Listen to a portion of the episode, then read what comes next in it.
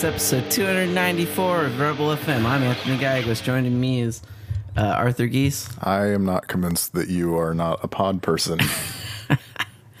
I know, I don't know why I've been keeping up on it.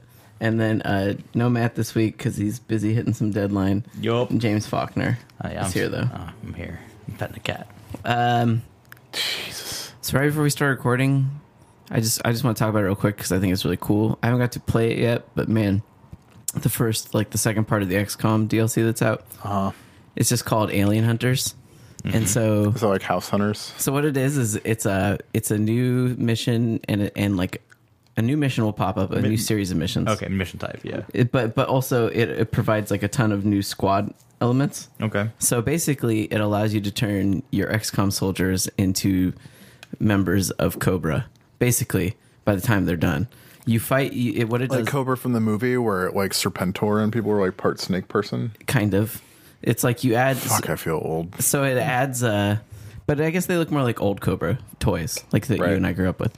And uh so what it does is it adds like elite alien groups throughout the world. So like a berserker, you'll find like a super berserker and you have to go and hunt these down because you're trying to stop this new alien threat, blah blah. But but but the cool thing is it adds in the ability to like get like a special set of gear that's like the snake and so when you put it on you look like fucking Serpentor from the comp from the old TV Do you remember show. what Serpentor looks like? Yeah, with like the the snake Big frill Cobra thing? Yeah, Yeah, that's- you, you literally Huh. you literally have the snake frill and your head is in a snake mouth, uh, like as a as an XCOM soldier, and then you get all kinds of like weird bows and weird fucking crazy looking weapons. Like I said, by the time you have a squad of them, they look like GI Joes, Yeah. and it allows you to actually take uh, Central out on mission. At least on one mission, like the guy that's always talking like commander, Yeah. blah blah blah. Commander. he actually becomes a soldier that goes out into a mission. Is he like? Is he like super powerful? I imagine he's probably kind of powerful, but he's probably more like you, haven't can't fucking this live and mission die. yet? No, I haven't yet because that's like that's the, that's the thing I was telling Arthur before we started the show. Is the annoying part about it is you buy this expansion, it, it adds it in, but it's more like a mod in the sense that now you play the normal game. It's not like it's a new mini campaign or anything like that. It's like It's not a mod. It's like cut fucking content. yeah, What exactly. It's it's like it it's like you play the game and now eventually you'll get the starter mission that introduces these features, but you still have to play through an entirely new campaign. So that's a little At least with something like the Mass Effect games, when they added DLC like this, it's You like you can go back. back, Exactly. and just play it. Yep. And same thing with Fallout, right? Like even though you can beat Fallout, you can just go back. But the and- world, the world continues to spin on its axis and Yeah. like exist. so Far Harbor comes out really soon. that's what I'm saying. I'm about to go back two, to Far two or Harbor. three weeks. Yeah, I think so. Like end of the month. Um, and but mod support before that for console. Like the console beta for mod support's launching on Xbox like tomorrow. I think. but besides XCOM, which is an older game, older it's from like February. That's how fast this world moves. Uh, there's been a lot of ga- so we're on the eve, the precipice, I and the release of a lot of big games. the most important thing to talk about is not what we've been playing, but we'll we'll devour Anthony's life in October.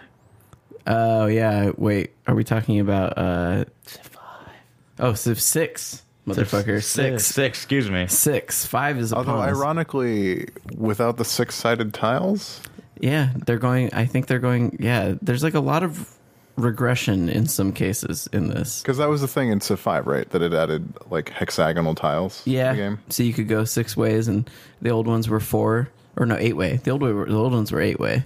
So it's probably it actually they they brought back the six way was a little bit more limited, but uh, but then they didn't allow you to stack units and make the stack of doom as people call it. So you couldn't have one stack with like fifty five units on it. So you actually had to think about forming fronts and the placement of like soldiers in front of artillery. They've gotten rid of all that shit. I'll be curious. I mean, I feel like it's a pretty fast turnaround between five and six, between four and five, and stuff like that. Like I feel like, Four and five was uh, like four years, right? yeah, I feel like that. I mean, I, Yeah. to be fair, I guess five was probably almost four years ago now. So Yeah. it's been quite a while. I guess it just feels like five isn't that old because it hasn't been that long since its last expansion. Yeah, it's a game that's definitely going to consume a lot more of my time, but a game that is more on the immediate horizon that I think could potentially consume my time is uh, Total War Warhammer. Right. So I'm not sure. Like, I think I can talk a little bit about it because like they've done preview appointments and stuff. Yeah, I mean, I've watched a ton of videos on it, so I can tell you if you say something like if you say something I haven't already seen before, you know. Um, I mean, it. I have limited experience with the Total War games. Me too.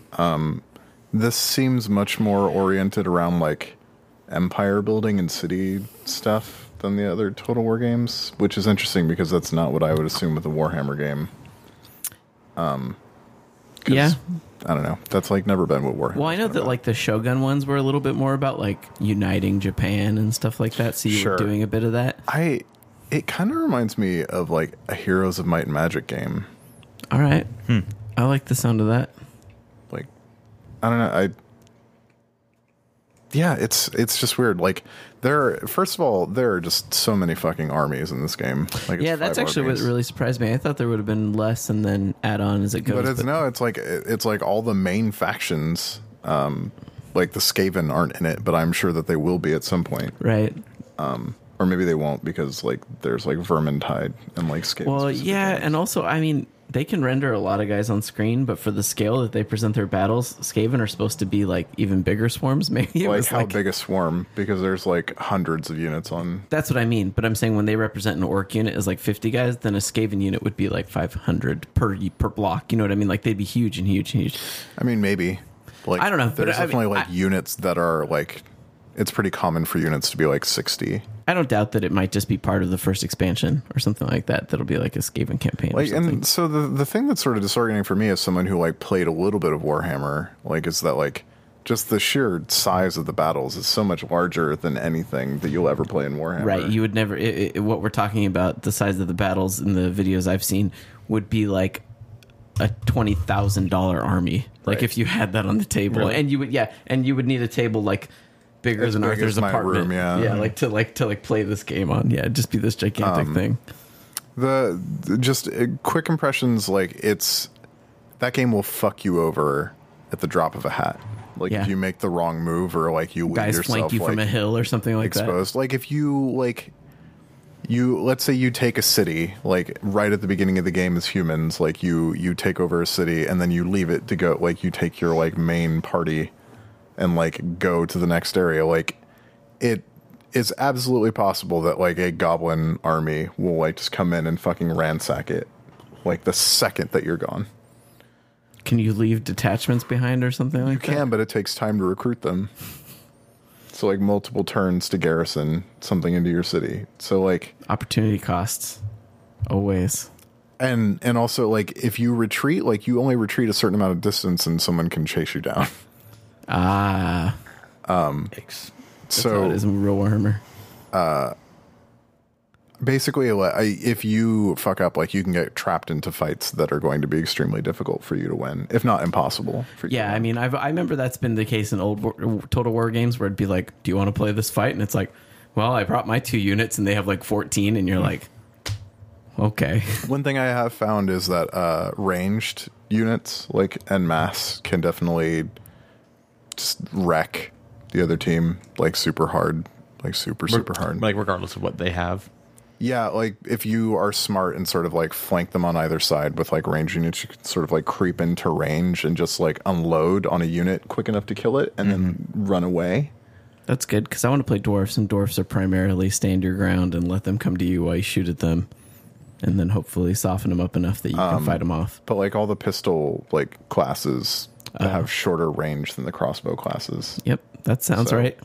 So like the crossbowmen can just like fucking annihilate things from a distance and Yeah. then run away before anything can get Yeah, pistol guys in general in the book, in the, the tabletop were always just good against heavier units. So yeah, so far I've been kind of underwhelmed by the AI uh, because I totally cheesed like a battle that way, but it also took me like 45 minutes to win that way. Uh, yeah, see, that's one thing I'm worried about that game. Like, I, I like when I think about it, I'm like taking one city. Like when I watched a video of taking a city, I was like, Jesus, that is like an epic thing. And I might want to do that sometimes, but I bet you there's going to be plenty of If times you that have game where I overwhelming force, you can auto resolve. That's exactly- anything except for like main story fights. Okay. So that's good. But I, I don't know. Like I, I it's fun. Like there's like a lot of strategy. I like the fact that you can zoom all the way out to just like watch swarms. watch a swarm like run around as opposed to like having to control it like in sort of over the shoulder third person like removed. Um so i yeah i don't know. Um but it just it's incredibly time consuming uh the ui is fucking inscrutable.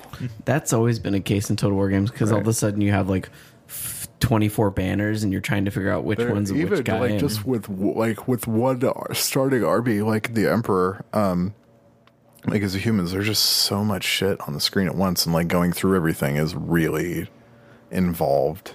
Like i i do not remember how to do very much. Like i have to click around and find stuff like on a regular basis. I'm sure that will be the, I anticipate that being Um, the case for myself as well. like more than even something like civ.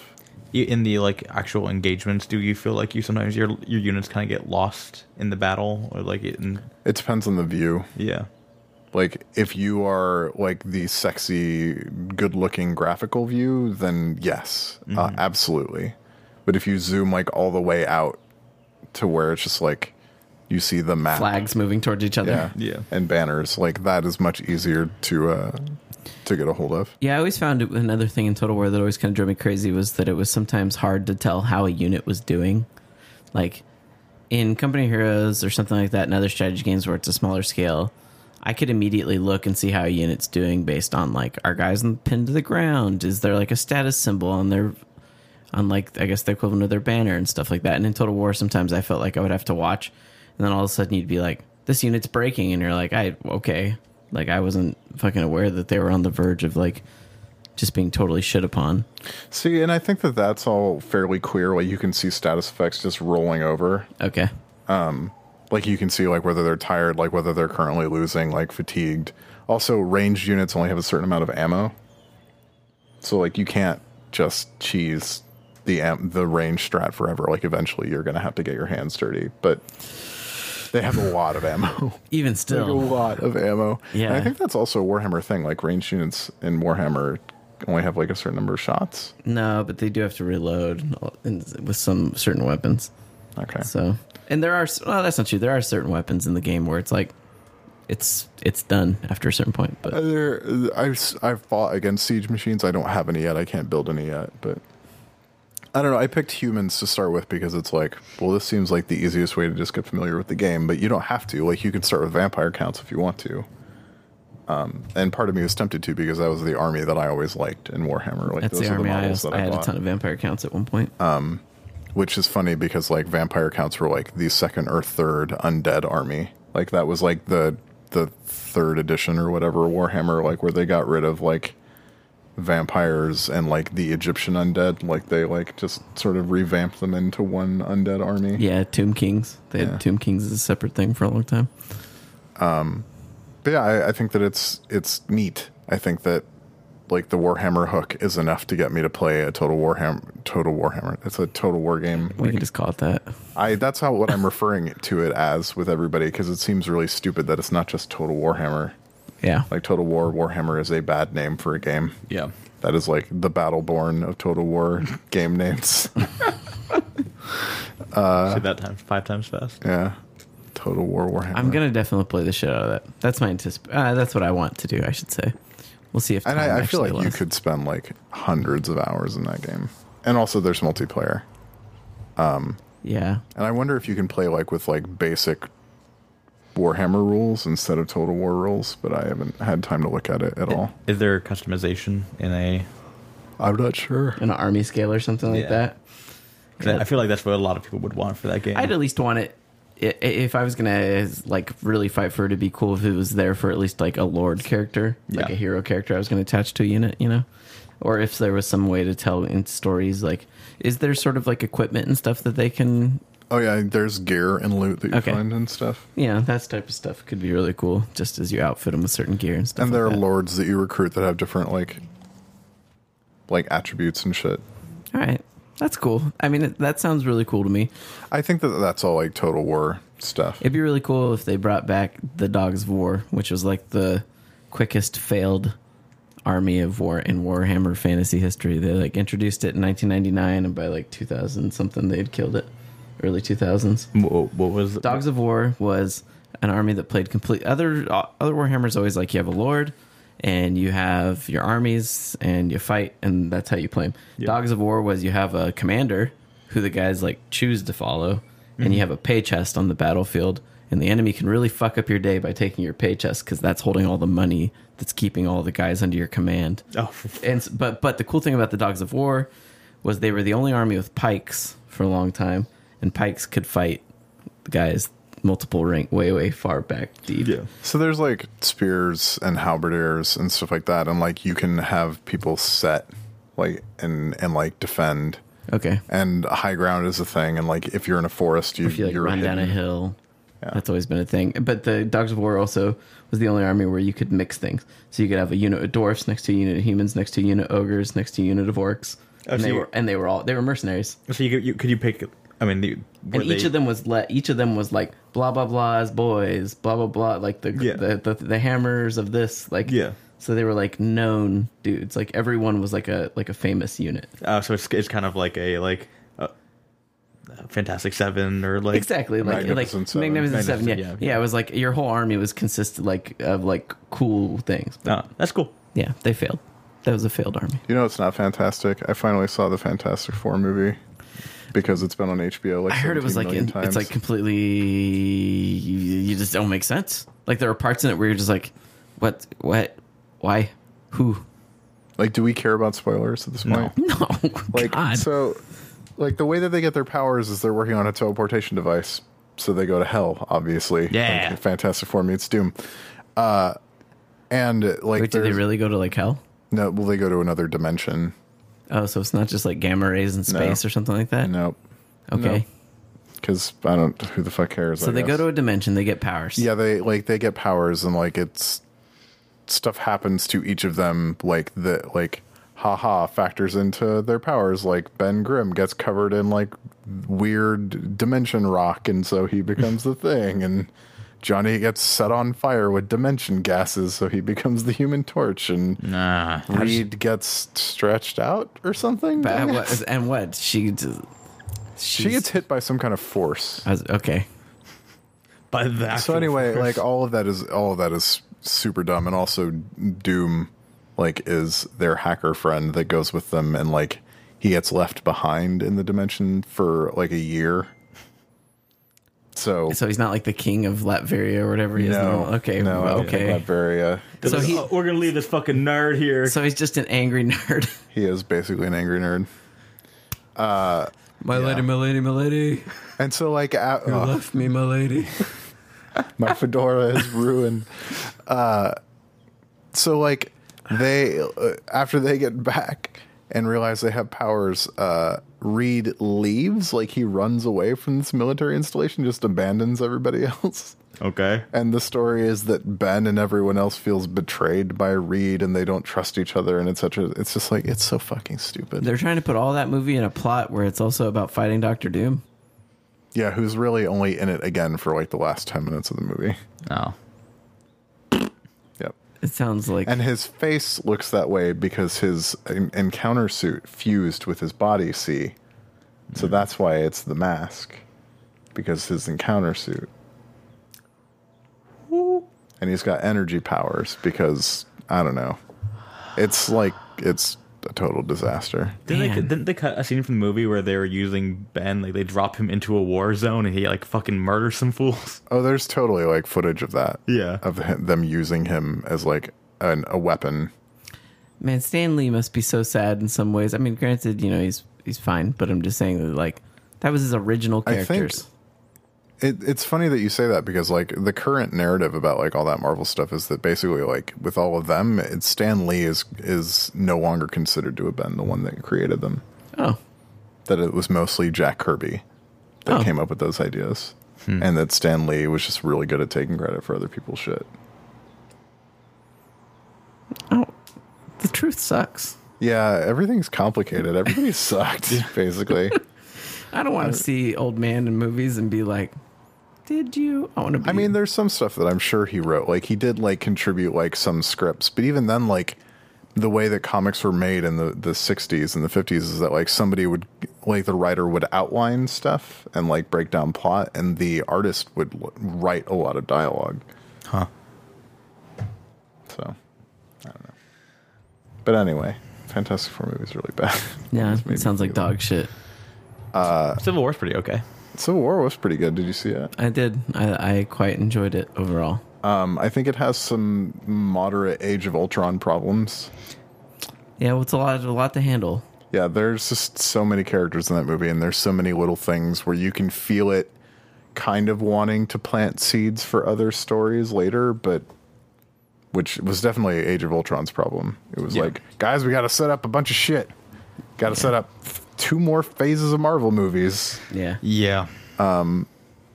But uh, and this, yeah, and that, and obviously it does that as well. Yeah, but it, it also like mainly in just that like characters appear. It's like, oh well, Black Panther's in this. Guess what? He's gonna have a movie, Right. and that's good because Black Panther in that movie is fucking awesome. Yeah. He's really cool. Even his bodyguard, like his lady bodyguard, is awesome. Like hmm. all, everything pertaining to Black Panther in that movie is fucking awesome. I don't know. Yeah, you she- barely see her though. His lady bodyguard. She No, but she's one just scene. in it long enough to be a badass, and that's Yeah. it. It it sucks she doesn't get her due because she, they're in the comics. They're like I think she's they're like they're like Imperial Guard basically. like they, they're sh- like she has more of a role in like the movie and like I, I, I- I guess like the scuttlebutt this week is that the cast of the Black Panther movie is like 90% black so thank goodness for that Yeah. that Marvel isn't just like it's Black Panther and a bunch of white folks Yeah. uh, it's actually Wakanda and uh, Andy Serkis is the villain probably yeah, which that's how it's always been. The, the, that dude's character in the comic was like he his character. I will say in Age of Ultron, that was very true to life. What the character in the comics looked like for like the yeah weapons. no he was dude. great like he he like totally looked like what he needed to Yeah. um He's a shitty white weapons dealer in an African country taking advantage of it. right he's like an Afrikaner right Yeah, so it's like Yeah, but yeah, uh, but Black Panther stuff notwithstanding, like it, was- like the Captain America, Bucky, like Tony Yeah. triumvirate was like the sort of thing that actually grounded that movie enough to feel like it had any sort of focus. Yep. that was good. I, I, I still really enjoyed it. Paul Rudd is also really good for the. For the like 15 minutes he's Yeah. in the movie, yeah, Yeah. I know he's always good. He's always just there to be like silly enough. Yeah. And it's, it's funny too, right? Because how much did he actually appear? I wonder, like for that movie, because like all the scenes where Ant Man's running around, it's almost entirely. it- It's, he's in it's, like 10 minutes of footage. it's almost like he like I had don't a I day don't shoot, probably. I don't even think like any of the stuff in the suit he was actually there for. Like any of it, I guarantee that's almost entirely CG. Like all of it. Yeah. So it's like, Um, Spider Man was awesome, Yeah. oh yeah. No, they did a really good job Yeah. handling that introduction. and they didn't get into the Uncle Ben bullshit. Like they Yeah, didn't. you could see it like they, they were like, we're gonna fake you out by like almost going there, but then they just go in a very like different direction, Yeah, I mean maybe if they, they make give it- him a chance to like Yeah. monologue a little bit, and then he doesn't. which Yeah. is which is shows restraint. And he doesn't say great power, great responsibility, which thank God. Yeah. Because Jesus Christ, so many fucking times do we have to. I we've heard that in five Spider-Man movies. Marisa Tomei is also really uh, uh, that whole thing. As Aunt May, yeah, Yeah. Marisa Tomei is fucking Aunt May. What a okay, yeah, all right. There's some great. I mean, because didn't she and uh and what's his name date in Robert Downey Jr.? Yeah, date. I don't know, maybe. I, think like in the '90s they were dating, so there's a really great like subtext there. Your hot aunt. Yeah, you're on it. yeah, like I, there wasn't really anything in particular that felt like it fell flat, except for maybe some of the Vision stuff. Well, it, it, I'm not I, a we all talked about that. Vision We all talked about that in the in our office, which was like both Vision and War Machine were like there at the airport fight, but they're like missing for like huge chunks. We were like, how come the Vision just didn't handle shit? Like he, sh- he the Vision should be able to just handle shit like no problem. Like that's the thing. The Vision is like one of the the Vision and Scarlet Witch are both like some of the most absurd powered Avengers. powerful. Yeah, and Yeah. so it's like it's kind of like unfair to the rest of everyone else. It's funny because you you see a little bit of Scarlet Witch's power. You're like, oh shit, you're like you you could wreck everyone. Yeah, And maybe she will. Yeah. Like Yeah. the Infinity War is coming. Yeah, she's the one that got rid of all the mutants in the comics. Yeah. And like her power isn't like that. No, Like, I know. It's it's kind of weird that I'm not totally sure what her power is in the in the cinematic universe. Like it's very vague. It seems like the Force in some ways. Like it's an infinity gem, like I guess, but I don't know. Yeah. But um, I like that they did a lot more Vision's phasing stuff in this. I feel like we hardly saw that in Age of Ultron. He was mostly just smashing. yeah, be, I mean, how much fucking time did they have to show any of that? Totally. I'm just saying you get to see a lot more of it in this fight, which was really cool. Um, so, yeah, no. Uh, but I agree. The Vision is a weird character, right? Yes. I don't know. It's just a weird. And I like Paul Bettany. Yeah. Me too. I don't know. He has, he has weird things where he like he ha- holds his hands together a He lot. did, he's very awkward. yeah, he's just like I don't know what to do with my I body. am I am awkward man thing yeah. with a crush on Wanda, yeah. who is very cute. Don't get me wrong. Um, but yeah, it's pretty good. And then I can either talk about the other thing that I watched. No, let's talk about let's talk about Doom. So Doom, uh, as I alluded to last week, um, and other people just spilled the beans about earlier this week. I guess it was Jim Sterling that got the ball rolling on his podcast. that or that or Total Biscuit, one of the two. I think it was Jim. Yeah. Um, that's what I saw first, and then I was like, okay, I guess I can talk about this. Is that uh, Bethesda did not send out Doom for review to anyone. to anybody. Like it's not just the social justice warriors to whom Doom was not sent. Yeah. Uh, which is apparently the G- Gamergate narrative this week that it's just those pesky SJWs who didn't get the game because it didn't star a black Muslim woman in a hijab, is what I've been seeing a lot Oh, of. Jesus. Which is I that would be an interesting Doom game. I guess I don't know. Um, so anyway, uh, Bethesda didn't send it to anybody, and their reasoning was that multiplayer and SnapMap are very key parts of the experience, and that it's really only f- only fair to the game for them to be experienced in a retail environment with all the other poor suckers that bought the game like monkeys shot into space. Um, and generally, that makes us curious about the quality of a game. Like it's just like when a movie doesn't do critic screenings. Usually, that's a Bad sign. It's a fl- it's a red flag Yeah. for sure. Um, and there are some companies that do that with everything. Like Blizzard does it with everything. Blizzard doesn't do review for anything. Like I wonder if we'll get Overwatch early. I assume that we won't. Um, even though they've been doing betas like crazy. Um, like StarCraft and Diablo, like we don't get early. Oh, yeah, with Diablo, the servers didn't even go live until the day it launched. Yeah. So, That's what you and I, you and I met. yep. Fucking Diablo. Um, so anyway, uh, but generally for a retail game with a single player component, which Doom is and has, uh, for them not to send it out is a big fat red flag. And honestly, I'm kind of surprised to find that like there's nothing offensively egregiously terrible about the campaign so far. It looked pretty. It looked like it felt good to play when you when I was watching you. Sure, yeah, like so the mechanics are are solid, although like the melee stuff is very. It, it, I don't know. It does. There's nothing special about it because you're just doing it all the time. Yeah. Like so, the glory kills, as they're putting it, which are just like the cinematic executions. Um, like you're just doing them all the time, Yeah, I noticed that when I was watching, they happen like every 10 seconds. if Like- not more. Like Yeah. if you're doing it right, you might do it like every time because it basically makes you invincible while you're doing it, and it gives you health. Like or it like shoots out health from the person you kill. So um. So yeah, I like that's that's all fine. It's very fast to the point of feeling a little slippery. Um and sometimes it's easy to overcorrect and miss like shots because like the aim acceleration by default is very high and the auto aim assist is very aggressive. So like it might pull you past something that you thought you were aiming at to look at something else. Oh, weird. Um, But it controls generally well otherwise. Um, I'm using my Elite controller on Xbox One, which means that like my acceleration curves are very specific on my thumbsticks, and it's the first game that I've used button reassignment on on the Elite controller because you can't swap the sticks without swapping the triggers, Okay. which is fucking asinine. like I can't. I hate it when games do that. I don't even, is that ever a thing that people actually do? Swap the sticks and triggers? I don't. I've never met anyone that like wants to shoot on the left trigger, but I'm sure that they exist somewhere. I think that Uh, there's just an feel. assumption that like if you're doing swapped sticks, like quote southpaw sticks, like people are left-handed, so they want to do everything with their dominant hand. Hi, stop it! I don't know what you're doing, but you should stop. It's weird. So it's been nice to use my Elite controller the way it was intended by like having a profile dedicated specifically to Doom that I can switch it to on the front of the, the controller. But um uh but yeah, it's it's fine. It's it's fun enough. Like it's not particularly interesting, but it's fun. Um the game looks fucking great. Yeah.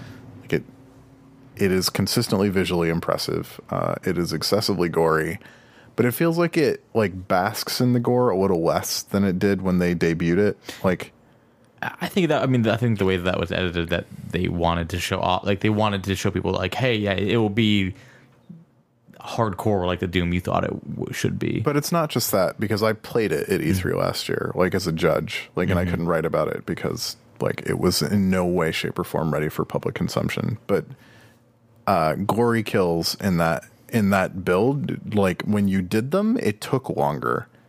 Like there was like much more deliberation, just like like, ripping something in half or like doing Yeah. horrible things. And this, even if you're using the chainsaw on like a Baron of Hell, like it's just very fast chopping off an arm and then things move on. That doesn't surprise me. That happens kind of late in a lot of our game stuff too. We start off with animations for a lot of things that are like, look how cool it is, and then eventually people, like in the end, you always favor the game over a cool animation. It's like the, the like the cinematic summons in fucking Final Fantasy where you're waiting a minute and a half for yeah, something like to no happen. one wants that shit. Like basically, like if a cinema, if an animation is longer than a second and a half or two seconds, you've fucked up so yeah. bad. So, so it moves much faster in that respect than it did uh, in the E3 demo, and I think that that's good. Um, but I, I don't know, like we've I th- we've maybe talked about this on the show before, probably at least once, where I really liked Doom Three. I did do. Like I really, really liked Doom Three. It was like one of the coolest survival horror style games I ever played, and even the shooting that I liked. Um, and there was a lot of talk about how this game was going to get away from Doom Three and on to like back to the original Doom. Um, but I was talking to James about this at dinner, and it's like, how the fuck do you define the original Doom? Like, there is no real defining characteristic of the original Doom. It's just Key the cards. violent first-person shooter. with key cards. That's Right. about it. and and like s- s- strafing. Yeah, circle strafing. Yeah. Um, And like Doom 3 had all that shit. It's just that the ammo was very limited. So like in that respect, no, Doom 2016 has lots of ammo. You're never going to be worried about what you're shooting. Like you will run out of ammo, but like you're always going to be shooting at something and there's like a pistol with infinite ammo. Yeah. but but otherwise like the guns feel and look a lot like they did in Doom 3.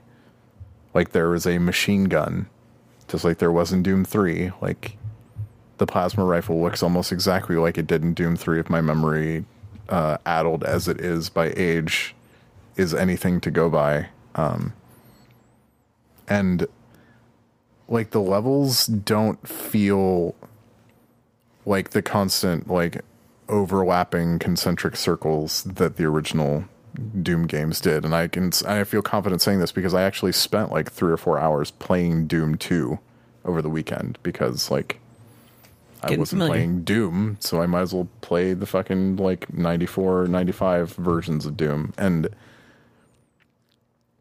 like a couple of years or like maybe four or five years ago now like the meme on reddit was like this is doom and it did like an overhead map of doom and then it's like this is call of duty and it's like doom is like this very quote intricate sort of like blueprint of a level and call of duty is just like lines with curves Right. Um, but that's such a monumentally disingenuous breakdown of what those games are because the amount of surface area in a Call of Duty game is just orders of magnitude more than the surface area in a Doom game. Like you just go over the same spaces Dooms over were and over hallway again. shooter still. It was just that you could wander and sometimes you'd backtrack through they were hallways. hallways and and rooms, but like you would basically just like walk through them over and over again as you got like a new color key.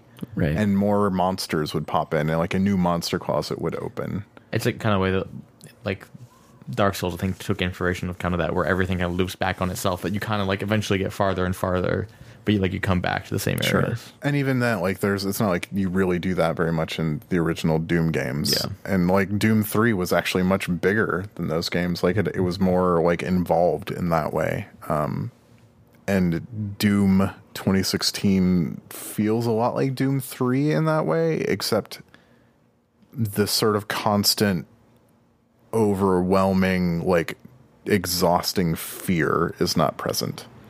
Like I'm never afraid playing this Doom, and I feel like there are some people that feel like that's the experience they had with the original Doom games. Like they're just action games where you shoot shit, but even now, like this last weekend playing Doom, Doom, is scary because you'll Doom be in a room and, you, and you'll just hear, and you're like, oh shit, I'm about to open this door and it's all gonna or go like down. a that like very like cliched soundbite like door opening noise that means that you walked over a switch and now you're and, fucked and now there's something behind all you. the things have dropped open. Tons of guys are pouring out. Right.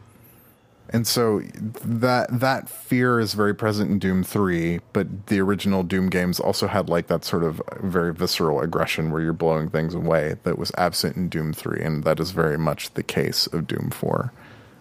I'm calling I'm like interchanging what I call it because like it's just fucking Doom and it's it's rebooting like the quote fiction of Doom again. What was the story of Doom 2? Did you just go to hell? No, Doom 2 was Hell on Earth. Hell on Earth. Okay. Yeah. Doom 2 Hell on Earth was the name of Doom 2. Um, this one, this one is like humanity has been using. So yeah, Doom the, the premise the premise of Doom, this new one, is that the UAC, which continues to exist, uh, except this time it's like this weird quasi corporation slash religion, uh, has found a way to to harness a extra dimensional energy source to solve all energy needs on Earth. Um, and where they're getting that energy from is hell, and there is like someone becomes corrupted by like the influence of hell and the weird religion that defines the UAC and they like unleash hell and everything goes to shit, etc., etc. It's just standard video game 101 bullshit. Mm-hmm. And there's way less story than there was in Doom 3, but there is story. Like they're fucking like codex entries for every enemy and for every like environment you find and like there are a few characters and there's like multiple codex entries on them and like it stops you to show you cutscenes and like to watch people talking for a few minutes and and I just don't I don't know. It's weird watching people cling to ideas of what Doom was because I don't I don't know what Doom was supposed to be when it came out other than like that cool super advanced tech demo like with some pretty good level design. Like it doesn't have like identifying mechanics the way that other games do. It didn't have identifying level design. It just like had levels. Right. but what you've played so far, you seem to like. It's fine. Like That's that's kind of the thing. It's fun, but it's like it's fun. Like I can see it sort of like starting to wear out its welcome after three or four hours. Um, uh, like the level design isn't that interesting. Like it's very pretty to look at. Like there's a lot of cool shit happening, but it's not. It's not like the campaign design of something like Modern Warfare. Like it's not like this relentlessly constructed thing that with a perfect feedback loop.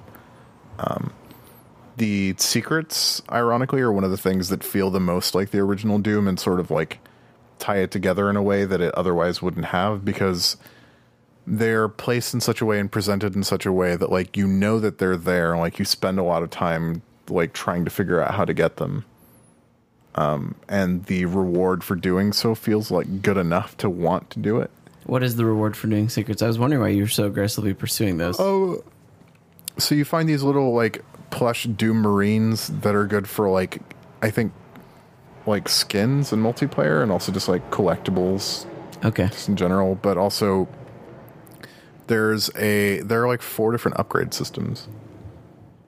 I It's think like your suit. There's your suit, your guns, uh, and runes okay, so three. Yeah, but runes was that's like they all have kind of different currencies or like unlock Right. So each one, yeah, like so, like the suit and your weapons have similar systems that run in parallel as opposed to overlap. So like you'll get collectibles that let you like upgrade your suit, and you'll get collectibles that first allow you to unlock a secondary fire on every gun. Uh, or on almost every gun, and then you can upgrade the secondary fires. Um, so there's like two trees per most guns. And then the runes are tied to challenge levels, like that you'll find. Like you'll find these like glowing green sigils that you can interact with that take you to challenge rooms. And when you finish the challenge room, it's like a perk. Okay. Like uh this like this thing like draws pickups to you so you don't have to walk over them to grab them. And if you get to 300 of them, like it like draws from farther away. Stuff like that. Um so there is like a decent feedback loop in that upgrade system that feels good um, and the suit looks cool so it's something that i want to do but i don't know like it all feels just fine like there's nothing in it that's like show-stoppingly awesome Right. Um, and I think that maybe people, for some reason, have this expectation that Doom will have this identity, but it doesn't. I don't really feel like it's got a really strong sense of self, other than being super fucking violent and looking really good. And having a chainsaw as a primary weapon. Uh, except the chainsaw now has ammo, Oh. and there are like bars, and enemies take different amounts of bars to kill. With the chainsaw, so Yes. it's like you're basically building up the bar to be like, oh, well, if I don't have it, will it do any damage or just won't even do like. It won't work at all if you don't have enough quote ammo in your chainsaw. Like to kill a baron, you need three bars. I guess that So makes if you sense. have one, Otherwise, then it doesn't do as anything. fast as you can move in that game, you could potentially just chainsaw everything. Right, forever. and the way you bring up the chainsaw is by hitting the X button. So it's like it's just very fast. it's a dedicated chainsaw button. Yep. Wow. Well, it's no, it's dedicated to bring it up. You still have to pull the trigger to use it. No, I just mean in the sense that, like in the old game, you know, you cycled through. It was just another weapon you held. It wasn't like a Right. consistent factor in all your fighting Yeah. in the same way. Um, there, I mean, I don't know. There are Sounds lots like of Doom. weapons. It's yeah, it's Doom. Hey, guess what? It's Doom. I'll be curious to hear about the multiplayer. I mean, it kind of got lampooned in Yeah, the, the- beta on Steam, The beta like got just. but I don't know if that's because it wasn't good or because it wasn't exactly. I think what people were complaining wanted. about loadouts. Oh, It's it wasn't developed by id. It was developed by a Certain Affinity, which is interesting. Um, so I don't know. I'll probably play that at some point over the weekend because I have to. But that's not the thing about Doom that I was interested. In. I never in. played Doom multiplayer back in the day, though. I mean, just because I never land it up, Right. so Um, the SnapMap stuff is interesting. I still don't know what that is. It's just a level creator. So you can make your own levels, Yes. like single player. Yes. Oh, really? Like there's Oh, like wow. full scripting and like spawn stuff and all of that. That's kind of neat. I mean, i- if you go back to the E3 presentation, they show all that shit. Like they show people the building Bethesda levels. thing? Yeah. Um, and so I figure like it's only a matter of time before someone remakes Doom, like the original Doom, Just and level Doom by 2. level. Yeah. I would be. sup- Yeah. I like. Give, I give it would, a couple weeks. I would be surprised if it takes longer than a month for that stuff to be in there, and then like I would be surprised if Wolfenstein 3D wasn't in there ASAP. So Cool. I think that's interesting. I think that there's like some interesting stuff, but it's mostly just fine. Like it's not amazing, but it's certainly is not the fucking disaster that I was worried it was going to be when I when I was told that we were not going to get it for review. Yeah, Um, So I guess that's a plus. yeah. Although it still sounds a little bit disappointing in the sense that coming from Doom Three as someone who liked Doom Three, Right. It's not like the the super involving experience that Doom 3 was for me. Like it's not like the fucking technological graphical showcase sea change that Doom 3 was. yeah. Um, so I don't know. Hmm, cool. Um, Did you play anything the only thing I played, I, I jumped back into Company Heroes Two this last week. Yeah. after we talked about it last week? Yeah, but only the I've just been playing through the American campaign Right. because the the the Russian campaign that came with the base game was very much a linear very typical to company heroes play level to level to level to level mm-hmm. and in the KOTOR American campaign American campaign that they added that's when they took it back to a little bit of the Dawn of War stuff that everyone really loved towards the end of Dawn of War 1 which is and and in Dawn of War 2 you, you have a campaign map.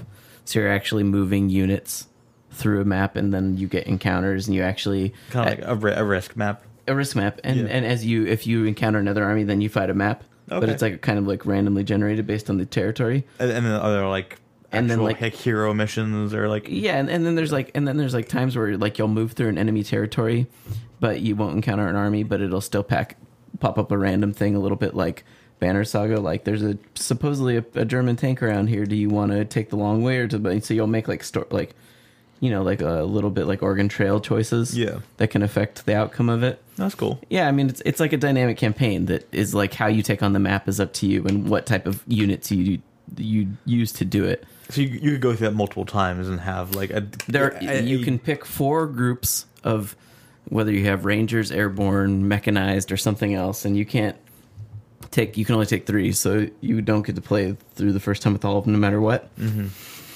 It's pretty cool. I mean, but it's still Company Heroes 2. I just been playing it because yes, we talked about it, and then Dawn of War got announced, and then I just felt like playing a relic game, and it was installed and it was right there, and you played all the Dawn of War games, right? yeah, no, I stopped. So I played Dawn of War 2 and all its expansions. I played Dawn of War 1 and like the first three expansions. The later ones they added that actually added that campaign map, I didn't play. And that's why they added this in Company Heroes 2 because they wanted to kind of get back to that sort of campaign map stuff that people liked in the old Dawn of War games, hmm. where it was no, it wasn't a linear story. It was literally just about how you choose to fight this campaign. Cool. yeah but i just i'm excited for relic stuff. And honestly i almost put in space marine the other day just because everyone finished that game. every once in a while i think about that game. And even as you're talking about doom i was thinking about space marine because the whole like if you do an execution on a guy it gives you health. That was like space marine's big conceit to how they encouraged you to shoot only until you could get into melee combat. So I think when Mitchell Dyer was playing that, I think you, you mentioned something about it on Twitter. yeah that, that week. made me think about it too so yeah. just just been thinking a lot about relic games and but besides that uh the only other thing that i really dived into i'm trying to think if i uh more plants vs zombies Yeah, You a man. problem.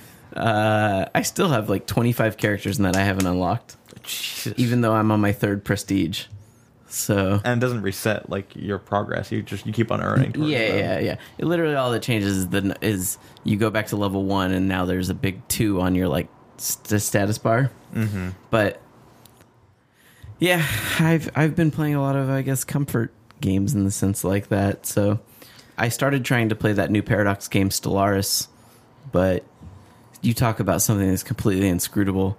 That Yeah. game is a game that I can't play while like hanging out or play like like tabbing between stuff. Like that game is 100% demands your attention. Like you pick it is very much a hardcore 4x and it's not turn based so it's real time so you have to pay attention. And it is like from the from the outset it's hardcore. Like the first time when you're picking between all the races when you pick your faction there's like 25 stats to consider about their strengths and weaknesses Jesus. you have to think about. Like they're xenophobic and that affects these four stats they're this this affects these six stats and you're just like i was like oh, i don't i can't. This Hit, is hit a- the random button. it's a fucking it's so german. Like that Yeah. game is so german. You know it's just like i just like like german people love their deep ass simulation strategy games. Like you know i'll never forget that like when i went to gamescom one year there was all these really big games there bioshock a really exciting call of duty all these things and the german people weren't lined up for that. They were lined up to see anno 2027 like that was the game that had like the biggest line in the whole place because they know what they like. Or there was like an economics par- simulator that Paradox was doing, and like that had a crazy line. You know, it's just like it is a different. Yeah, They just they have different tastes. So they don't want um, the American shoot guns. yeah, not in the same way. And lately, honestly, I haven't wanted that either. I actually surprised myself with that because the other day I was I was like gonna I had I was like I play Overwatch, and I was like ah. I was like, I really just don't feel like like I I started playing more Battlefront as well, just because it was in my PlayStation, and I was like, but I was like, man, I'm just really tired of first person shooting things right now. Yeah. Like I really want something different, and I don't know what that is. Maybe it'll be Total Warhammer. Maybe it'll be third person slaying of millions of people in Uncharted 4. Yeah, Uncharted Four. Uh, I am. I would say probably eighty percent through that game. Uh, Okay. played, played about uh, eight hours, eight nine hours. Yeah, I figure it's like a 10 hour thing. I yeah, guess. yeah. I think eight to twelve is what I've heard from people. I mean, their games, usually the single player in their games is surprisingly long Yeah. compared to a lot of other games. Yep, Very Eh, pretty. eh, ver- that the game is gorgeous. Like uh, I I mean, again, it, it does a thing where sometimes it will like make the tran like seamless transition into a, a cutscene, and it's a little bit higher res. Like the models look a little Of bit course. nicer. But man, is that game pretty? Um, and kind of the only thing that's driving me through the game because I'm not like I, I really like the story. I really like the character moments, I, li- and I like w- like what they're doing with them, but I just don't like playing it all that much. I and I, I know people are going to dislike that, but like I, I think the shooting is kind of kind of Cut my mic and walk out of the room. Yeah. Not because I'm saying I hate you. I'm saying because I'm just not looking forward to the email that Yeah. I'm sure we're gonna get or the tweets we're gonna see. I James was car bombed. yeah. I, I just I, I don't I don't enjoy it. I don't feel like I, I enjoy some of the exploration stuff and like I, the puzzles. Eh, it has one of my puzzle, favorite puzzles in any game I've ever done. Like I won't spoil it, but there's a really cool mechanic where Drake isn't actually doing the puzzle; is he's using his notebook to solve the puzzle, and it's one of my favorite things that I've like ever done in a video game. I feel like the other Uncharted, like, un- I mean, whatever, fuck the first Uncharted because it was like a proof of concept that wasn't great but had some cool ideas. Uncharted 2 was great. Yep. Yep. Uncharted 3 was fucking terrible. I don't think it was fun. I terrible. I I enjoyed it. I thought that the story was totally useless and wastes at least three hours on a it was all a dream sequence. Yeah. Uh, and you can tell exactly when they're like, "Oh fuck, one of our actors is leaving to go be in The Hobbit because he breaks his leg and is never seen again." I don't remember three that well. yeah. I don't remember. There's a part like about halfway through where Cutter oh yeah. like gets injured, and like, him "All right, and later." Chloe just vanish, yeah. and it's because the dude who played Cutter is one of the fucking dwarves in The Hobbit. Oh, and that's Cutter's like one of the guys that's like there to kind of like he's probably gonna screw me over. No, he was the foil for Nate for Drake, like for Nate. Like he was, I think he was in the second one I don't know. in some capacity. I don't Probably. know. I don't It's been remember two while. or three that well. Anyway, um, I remember one surprisingly but more the specifically, best. like like two shooting wasn't good, but the encounter design was okay. Like it had the problem of like endless waves of dudes, and it had the Yeah. Scooby Doo bullshit. Th- this doesn't have that, which is Um, which is pretty nice. Three had really bad encounter design that never ended, and like the platforming wasn't fun. Um, Yeah. So How many guys do you think you've killed eighty percent into the game? A lot. All Is right, there so- an achievement for or a trophy for killing a thousand people called Ludonarrative Dissonance? I, I, I don't know. I, but you, you can go uh, watch a video that I made called Uncharted Kill Count on YouTube. That is an infographic based on the first three games where we counted every single person and that one playthrough. It's not like an actual count. Sure um, of like how you might be able to max it if you did certain things. Not not max it, but just on a general playthrough. Um, Man, that's a you know, like honestly, I I, I don't know if it's because like I I've been wanting to try and check out Uncharted with my girlfriend. She really likes story things. But like I feel like she's going to get real bored of watching me crouch and shoot. so there's a mode called Explorer, with so it's like easy, medium, and hard, or whatever their terms are for it. And then there's Explorer. So I think that one is just like you can kind of breeze through the combat. You also have like options where it just does lock on, so you don't. The way that I'm playing it is with all all the like assist stuff turned off, which is the by default. So I'm playing it on whatever they default. But you to. could make it much easier. yeah, where it just snaps to enemies. Okay. I don't know. I might try and do that with her just uh, for at least one time, just because that's what she really cares about. Like in Tomb Raider, she would get a little wary of watching me do the combat, but she was interested in Lara's story.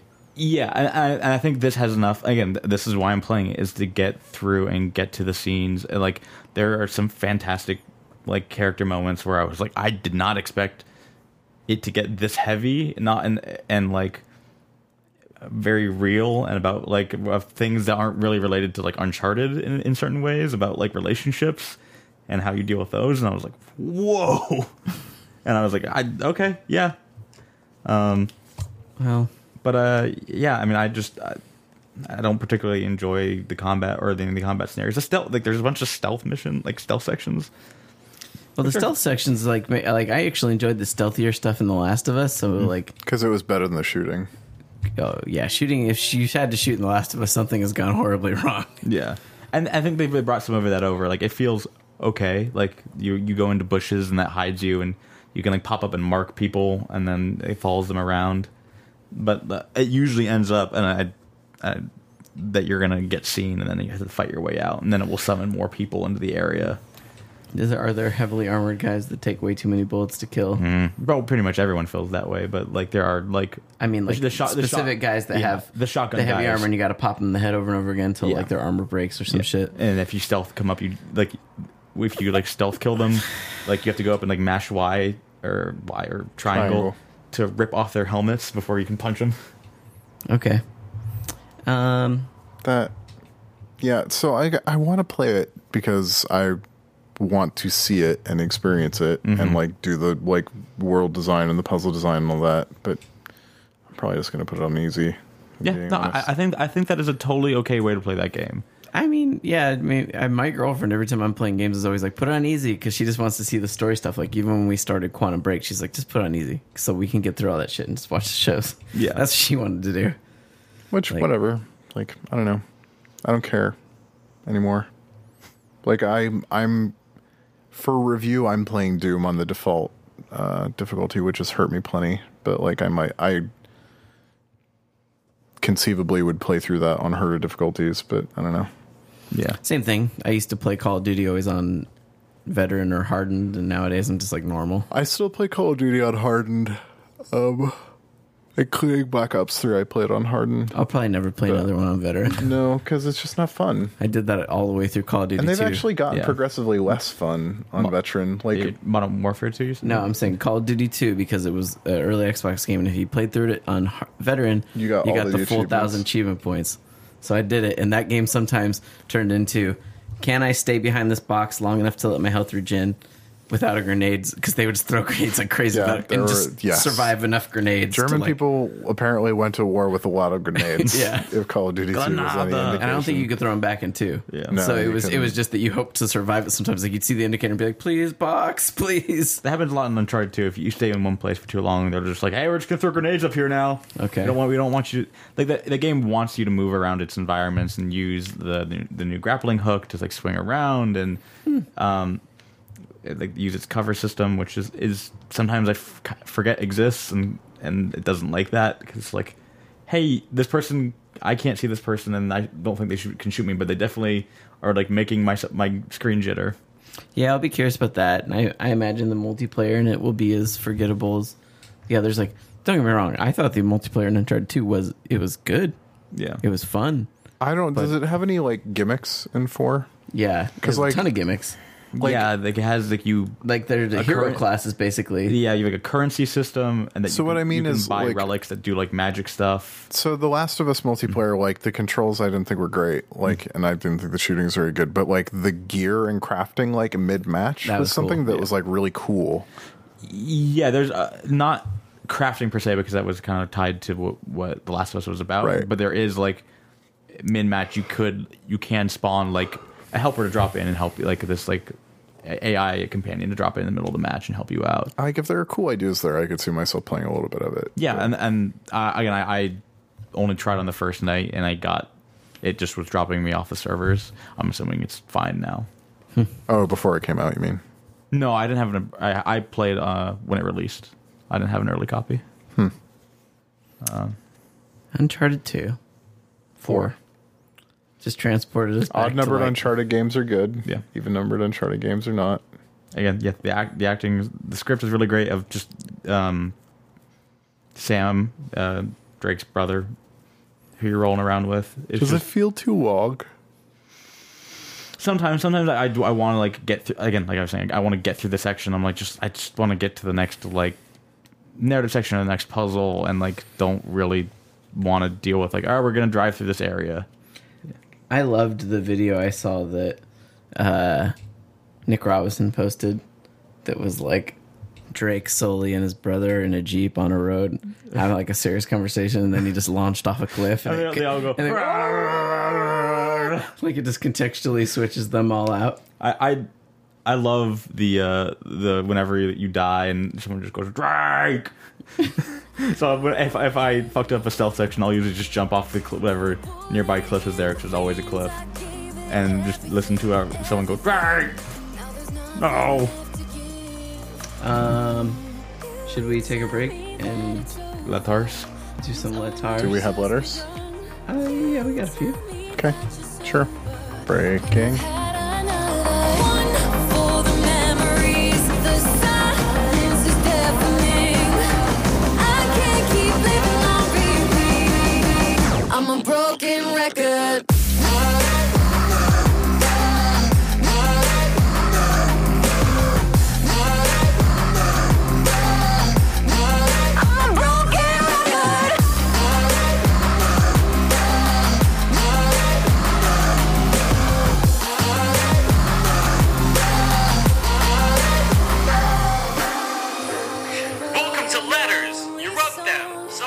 Questions.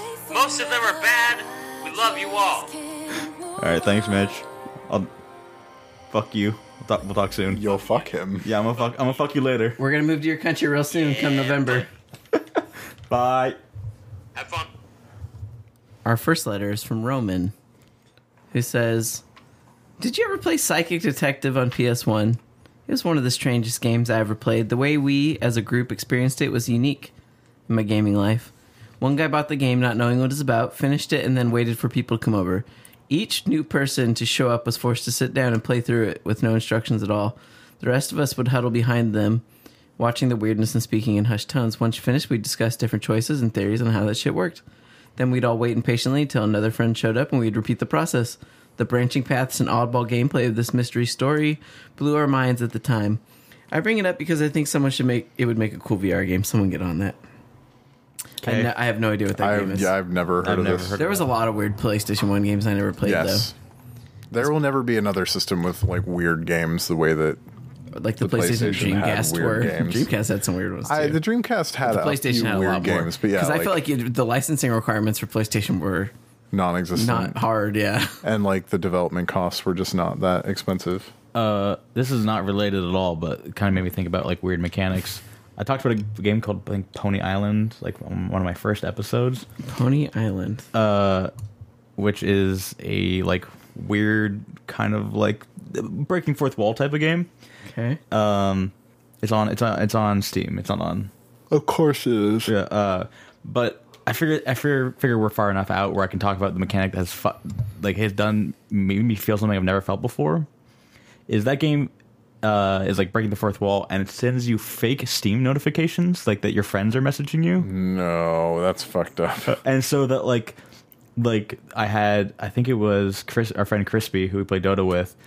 Uh, it, it faked message you being like, "Oh, you're playing a game called Pony Island," and I responded to him. I'm like, "Oh," and I'm explaining like why I'm playing it and and why. And he go and he messaged me back going like, "What? Like, what the fuck are you talking about?" And then I'm like, "Wait," I go back in. So it pulls people from your friend, pulls oh names yeah, it pulls like actual list. names and sends you, and it doesn't actually populate your like your thing. So like you can eventually I figured out, and because I, did it twice, I did it. I, I stopped playing immediately after that happened because I ended up talking to someone uh, on, and so I just stopped playing the game. Went back and I did it again the next night, and I was like, that's super weird. But I had different text, and I eventually figured out, oh, it's fucking with me. Like, the game is f- actually fucking with me. That's cool. yeah, That's cool.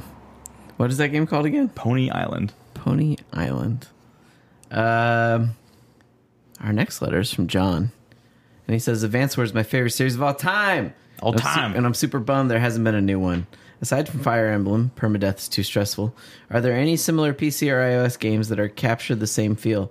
I really like the buying units within each mission mechanic, and I was there's an iOS game that just came out that I can't remember what it's called, Oh, yeah, but uh, but everyone was like, it's just Advanced Wars on iOS. I can. Uh, so you look that up. Just one, go- one Pear Schneider sent me an email about it. Um, you Google that real quick.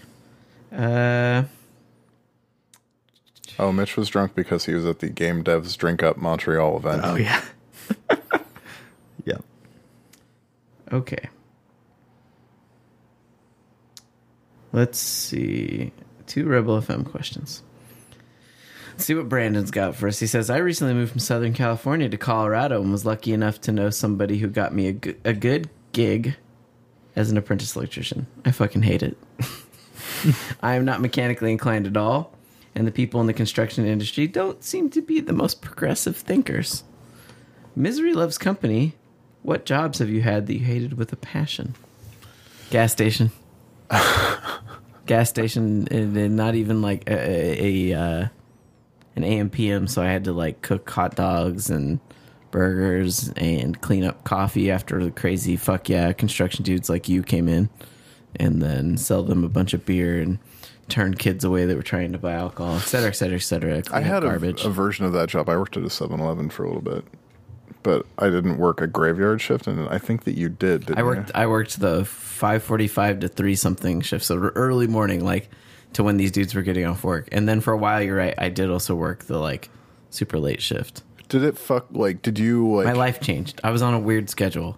Like I would get, I would like stay up all night, and then I would stay up for a good chunk of the day, and then sleep when most humans were awake. Like I was, it was weird. When I worked at the porn store, like there was like a six month period where I did like one or two in the morning until eight or ten in the morning, uh, and that was not healthy at all. No, your life, your life is just Your, your body's like, where's the light? your life is just different. It's They're just definitely like, but not just that, just like I so could isolated. not adjust to it. Yeah. Like, and like there would be times where like I would be like sort of like unconscious while appearing to be awake Mm. and like have conversations that I don't remember having Hmm. and shit and like hallucinating. super healthy, super Uh, healthy. I worked at a law office. That was not fun. But that was just like an office assistant job. But I pretty much liked all my other jobs. Um, Fuck you, James. I James. sold newspaper subscriptions door to door for like a couple of weeks, which was a nightmare. Um, the most stressful job that wasn't this one uh, was uh, doing freelance copy editing, like in copywriting, for this dude. Like when I was in college, which was a total fucking nightmare. Um. Yeah, I'm trying to think. I think there, that was that was pretty much it for me. Um. So, second question. I'm towards the end of my first Stephen King novel, The Shining, and I'm looking to jump into another one. I've heard you talk about Stephen King occasionally before. Do you have any recommendations for which novel of his I should jump into next? What is your favorite? I would say, just off the top of my head, Cell, because the movie's coming out later this year. Yeah, you Cell. can watch the movie. I like Saul You can, a whole lot. Yeah, Cell's fun. Mm-hmm. It's like not like It's light it's for it's, him. it's it's not that inventive and and it's like it's but it's very it's short in a lot of ways and it's like it, but I'm shaking my head at both of you. but the mist Why? is my favorite. Stephen I King enjoyed story. Cell and the Mist is a good novella, but I would say it, yeah. Yeah, The Stand, Stan, yeah, Stan's Pet kind of Cemetery. You know, yeah, it is pretty phenomenal. Especially like it's just the book goes in a lot of unexpected places, but the mist is still my favorite thing. Stephen they're also King. making like a pair of movies of it. You could also just start reading The Dark Tower. It's not horror though. Well, I at like- times it is. I like The Talisman, which is a book that Stephen King wrote with Peter Straub, uh, and that has a sequel called Black House that I liked a lot.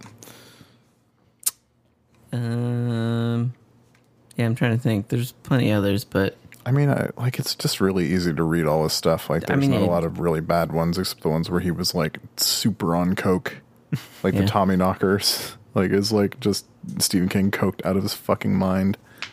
Uh, Misery is good. Also, coked out of his mind for that. I think. okay. yeah. Uh, John bastard. says, a new John says, with all the talk about the Wii U being dead and who knows what the NX is, doesn't it sort of feel like Nintendo has no chance? I mean, other than the core people that will buy a Nintendo console no matter what, is there anything the NX could do or be that would sway a large group of gamers who don't worship the big N? I don't know. Honestly, I, I mean, I think I the think it has a chance. yeah, especially with it being like potentially the hybrid. If it does something really crazy and it does console. it well and it has really cool games, Yeah. then I could see word of mouth supporting it enough. Because remember, like the 3DS and like again the and all their portable systems have sold phenomenally for a long time. And it's still Nintendo as a brand that people recognize. I mean, their Miitomo thing like Yeah. isn't even that good, and it's crazy how much money that made. Like Yeah. like it is staggering how much money Miitomo made. Yeah, I, and I think they they will continue to do that, and they've committed to. Oh yeah, well their mobile stuff might be the reason that you get a new console. Yeah.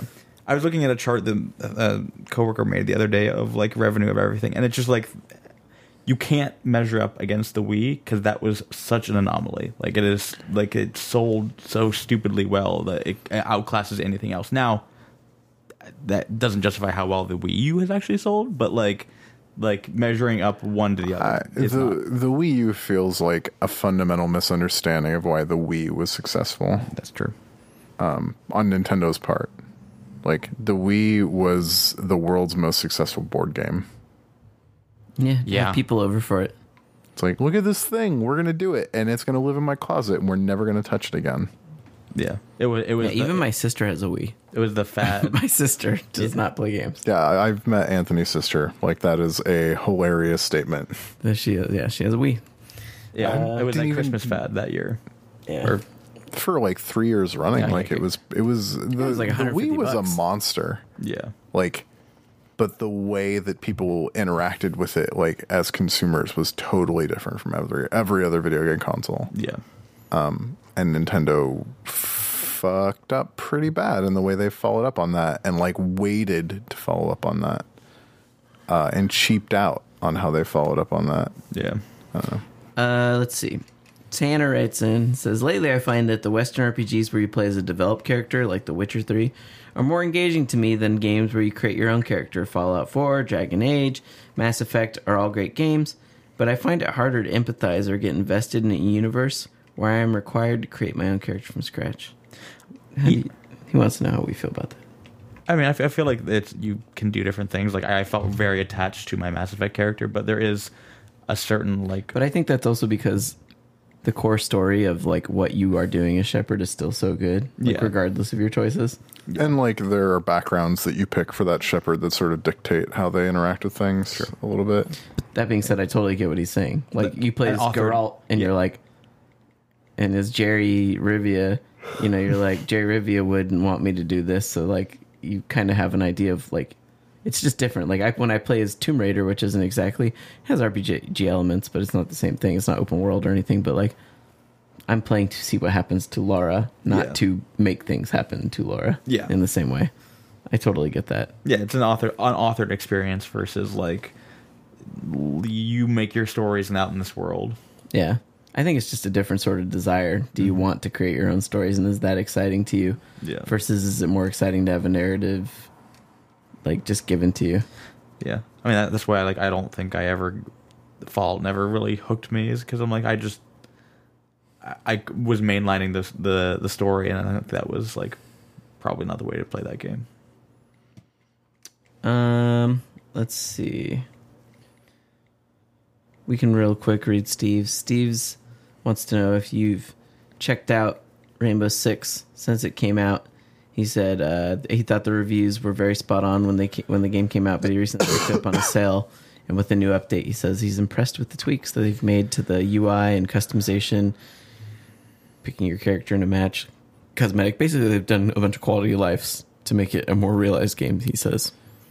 Uh, I haven't. Um, I'm a little concerned at the longevity of that game because the player counts are not high, uh, particularly on PC, which is sort of where, uh, like in esport, which is what they're trying to make that game would live, and like all the competitive stuff that it seemed like they were pushing last fall has sort of gone quiet. Like, yeah, and maybe I'm just like maybe I just didn't see it.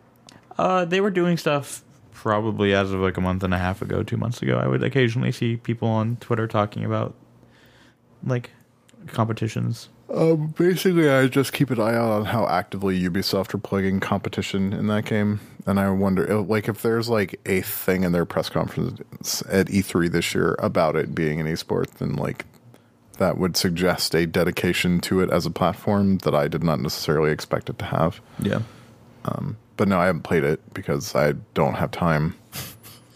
Uh, oh, Go ahead. I was gonna say. Speaking of Ubisoft, did you guys watch the Assassin's Creed trailer? I did, and I was not super blown away, Is it which for is this year? weird. No, I'm talking the movie. Oh, that came out. Yeah, The yeah. trailer. Yeah, I have no clue. Does it look bad? uh, it's not.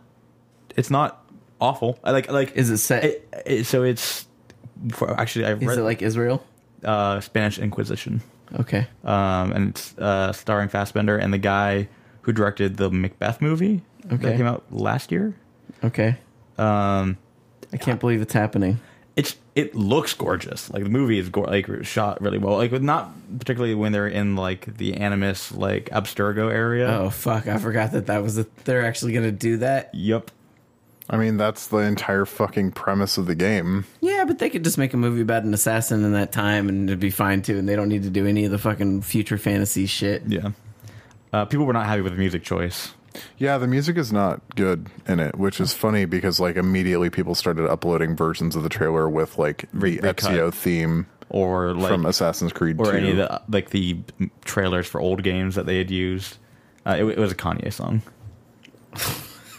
No, like like the I think it would have been fine with if it was just the beat, but like I think people got X gonna give it to you as he's stabbing people. Like, Yeah. come on, fuck off. it, no, it- even that would work better in a trailer, as the Deadpool trailers demonstrated. That's true. nah, tone. I think it was tonally it was fine. I, I don't know. I just I think that it looks kind of corny, um, and I don't trust Fox to make a good movie of Assassin's Creed. But I don't know. I, s- I am very and was surprised to find that I was very much in the major, the minority of people. Like I don't think 2016 is the years we'll get a good video game movie. well, I don't think Warcraft's gonna deliver, and I don't think. Uh, we'll see. I haven't seen the trailer.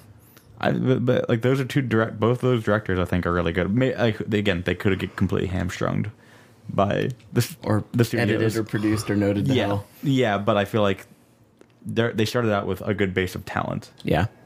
Uh, Steve, I'm going to say your last name because I like to try and pronounce it. Zlizgowski. Lizgowski. Zelig. Zeligowski. Zel- Steve Zelagowski? Zeligowski's. His email, I laughed because it's just Dawn of War 3 title. Body. How about that trailer? Steve. P- be good. Be good. Uh, yeah, pretty good. Pretty good.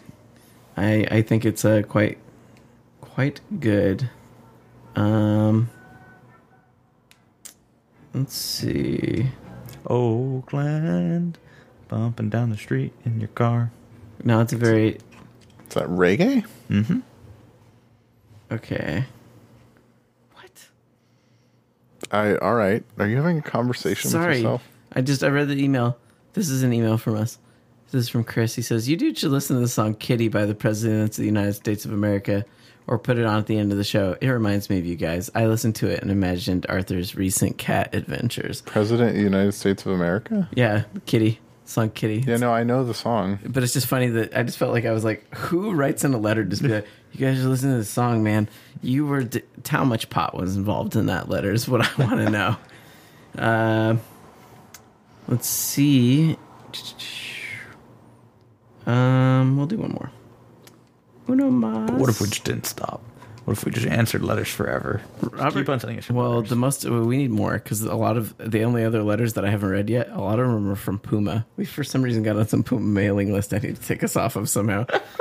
uh, he says last week you guys were discussing how there didn't seem to be many games this generation on consoles compared to the last, but I really think that you're looking at the past with rose-colored glasses. Anthony, for example, said that by this time last generation we already had un- two Uncharted games. In fact, Uncharted 4 will come out earlier in the PS4's life than Uncharted 2, let alone 3, did for the PS3. The PS3 released in November 2006, Uncharted 2 came out in October 2009. The PS4 released in November of 2013, Uncharted 4 is scheduled for May 2016.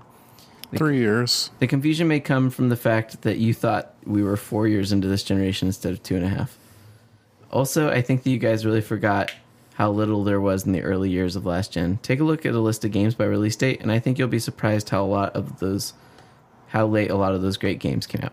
And he could be true. Arthur was the one who was saying that that was how it always was. I was the one who was like, no, it felt real to me. There was Like, a very strong migratory pattern at the beginning of last console generation. Like there was like one or two big games a month on the 360 and everybody played them. Like uh, this month it's Condemned, and this month it's fucking Call of Duty, and this month it's the Fight Night demo, and then there's like Oblivion and Ghost Recon and Dead Rising and Prey. Yeah, I guess that's why it just felt like a busy first couple of years because right out of the gate, when I picked up my Xbox, I had Oblivion, Call of Duty 2, Condemned, and then and, and Ghost Recon, and then within a year I had Ghost Recon 2, Rainbow Six. Like I just always had like Yeah. like it just felt like it came out swinging in a lot of those, but you know, and Hitman. So it was just like a lot of things real fast, but Time keeps on tripping. Uh, yeah, yeah. I guess I guess I'll admit that I was I was I probably have a little bit of rose-colored glasses, and maybe that just comes from the fact that maybe it just felt like there was always so many more games because I was in the press, and that meant I was aware of every game all the time. So I was Yeah. like, "Fuck, there's so many games," and now that I'm not, I'm like not quite on the level of Call of Duty Madden guy, but I've definitely toned back the amount of games that I play. Yeah. So, um, and that's going to do it for letters. You can send in your own to letters at eat-sleep-game.com. You can find us on Twitter. I'm at Chuff Money. Arthur's at A-E-G-I-E-S. James is at James underscore Faulkner. He's not a rugby player. And you can find Matt at Talking Orange. I think it's Kirk. I think it was Cricket. Cricket? Yeah. Okay. Because they keep on saying about talking about batting. Oh. Uh, well, you can go to IGN.com to see the stuff James is working on. Um, and then you can go to uh, Polygon.com and you can go check out stuff that Arthur's doing. Assuming he has time to write any when he's not busy cutting out the things that Anthony isn't supposed to say. And uh, you can go to MarvelHeroes.com with Marvel Heroes. I appreciate that. Go check it out. We added a bunch of Civil War stuff. It's pretty cool. And uh, with that, I love you. We're out. It gets jealous when I hear the sound